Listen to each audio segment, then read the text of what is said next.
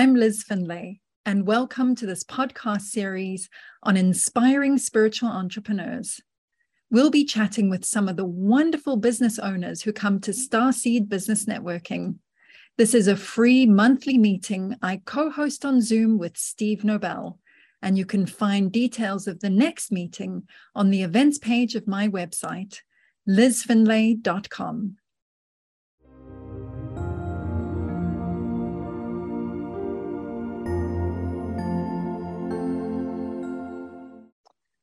Hello and welcome. Today we have the pleasure of chatting with Brian Bibi of Studio 3B.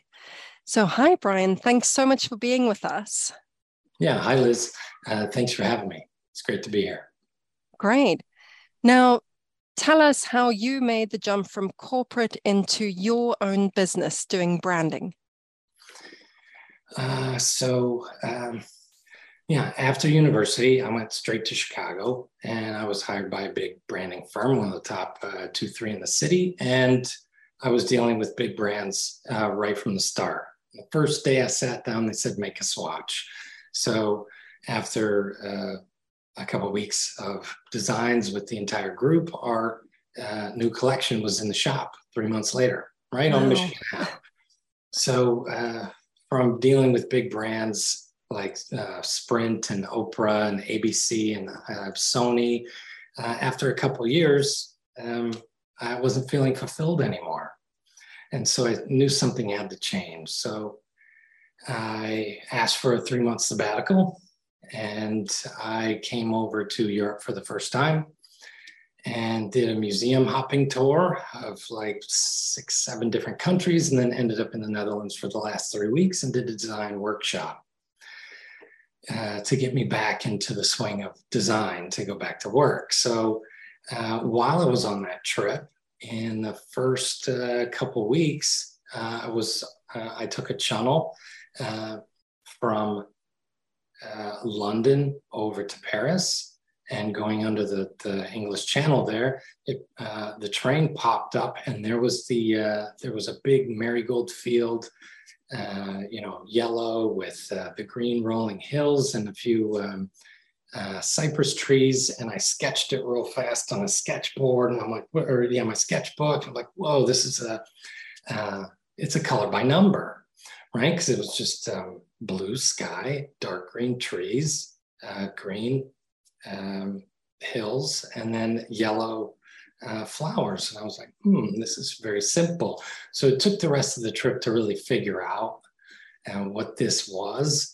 Yet I came home and I looked into the market, and there was a hole in the market where kids weren't being taught about the world in like a playful way. So I developed a whole travel series, making learning fun for kids. And let's see. So yeah. You've got it there. That's the very first one. Because you've now done what, 24 kids books? Oh. Yes, that trip took me off to Southeast Asia after that. So that was nice. Quite a wild trip. And yeah, it led me on to more children's books and more expression. And you had a little helper. Yes, one of the series I did with my son. And so I went through like getting healthy phase with food. And so I came up with an idea for the happy fruit book, right? The happy fruit book and the happy veggie book. And I don't have the books here, but I do have a little card. Oh, that's right? So sweet. So yes, my son at the time, I think he was about 9 years old, and he co-illustrated with me. That is so cool. Traveling around Europe on our holiday, we were on the roof of a hostel in Italy, and the sun was out. We both got iPads out, and we're just sitting there drawing on them. And I'm like, this is the life, right? Because I can just export from this drawing program, and bang, there's illustrations for a book. So yeah, that was a lot of fun. And then also for him to actually walk into his elementary school, show his book to the class, and then they actually put it in the library. That was a pretty big moment for him as well. Absolutely. That is so cool. Right. Yeah, definitely teaching kids when they're young that they can do anything they put their mind to is really quite important. Yeah, because it's fueling the next generation of entrepreneurs rather than you have to get a job, work 9 to 5, stay there for 40 years, Correct. Pay into a pension. Right. Get married, have the kids, get the car, get the debt, and right. So totally. Well, is it 2.4 kids you're supposed to have, and the white picket fence? Right, and the 1 or 2 pets. You're right. Oh, I think I need more pets than that. We don't have any at the moment, but hopefully one day.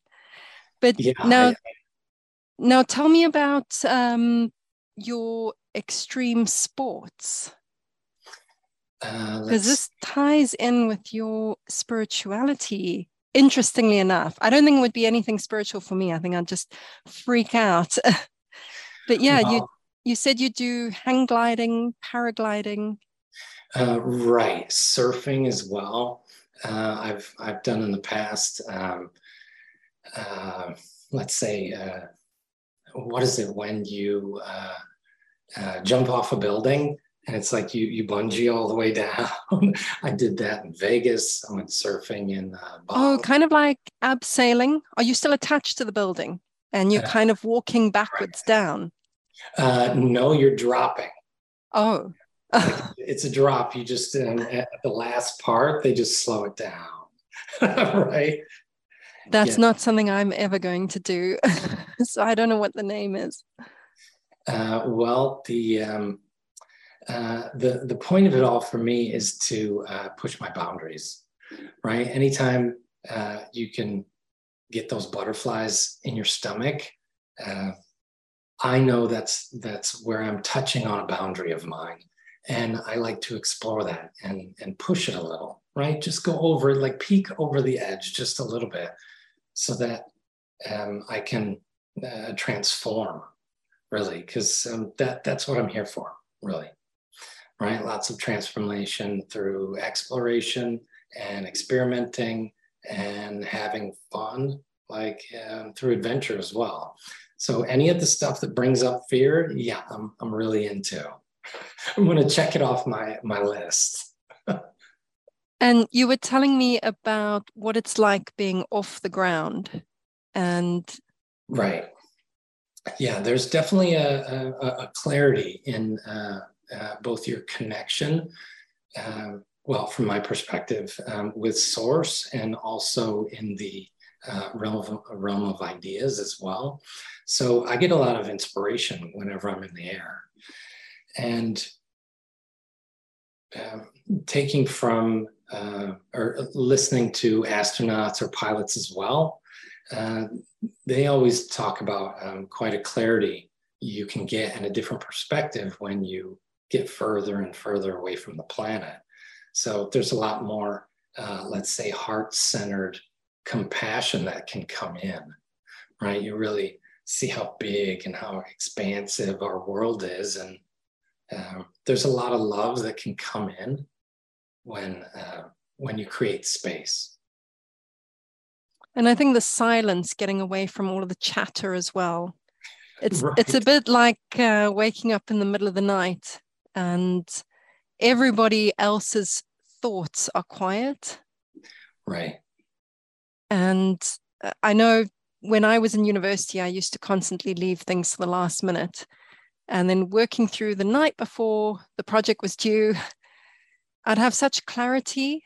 And it was so peaceful actually working through the night with everything else so still. Right. Everyone in your time zone is in bed and you're working through. Yeah. I don't like to do that now. I need my beauty sleep. Right. Yeah. Yes. Yet when my body says it's time to wake up and it's still dark out, like say 5 or 6 in the morning, or like even 4:30, something like that, I will get up and meditate. Right. Because also that clarity of thought and the ease of connection is there as well. And it fuels us for inspiration, especially in the creativity of our work. Correct. So do you want to share with all of us one thing that has really worked for you within your business to help inspire us?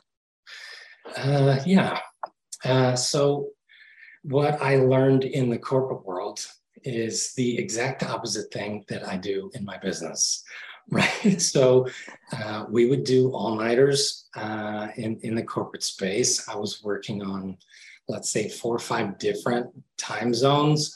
So I had clients in San Francisco, Europe, Middle East, let's say New York as well, and then over in South Korea. So I'm bouncing all over the place and, you know, presentations and late calls. And so they really taught us to sacrifice and force it and don't take breaks, stick around.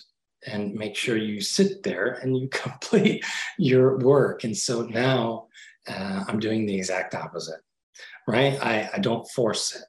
I don't, I'm much more flexible now. So if I'm feeling creative, I definitely sit down. It doesn't matter what time it is. I'm going to grab something to write with. There's something in every room to write with, right? And I carry it with me at all times, right? Because you never know when it's going to hit.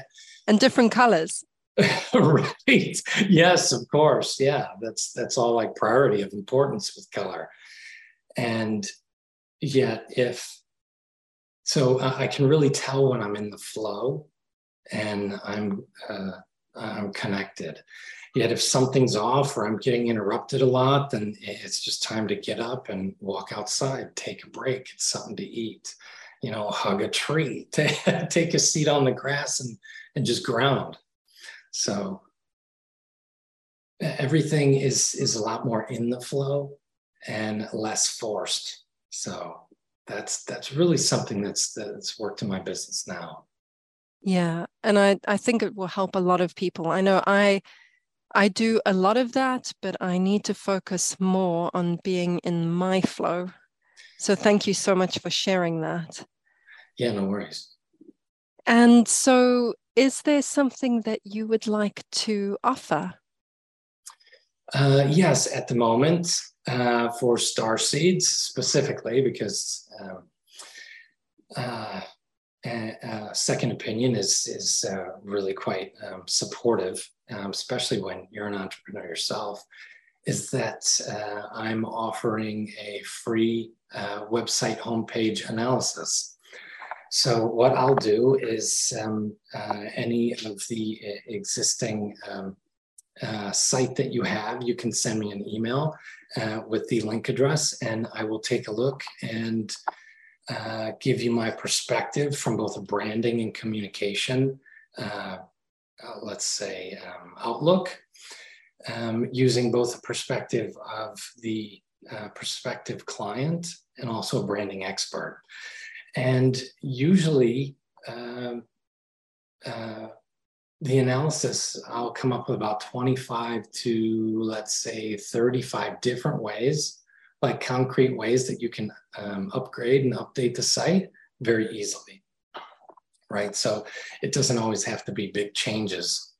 Sometimes the wording or the order of things, or change the focus, right? Bring things up, move things around, that kind of thing.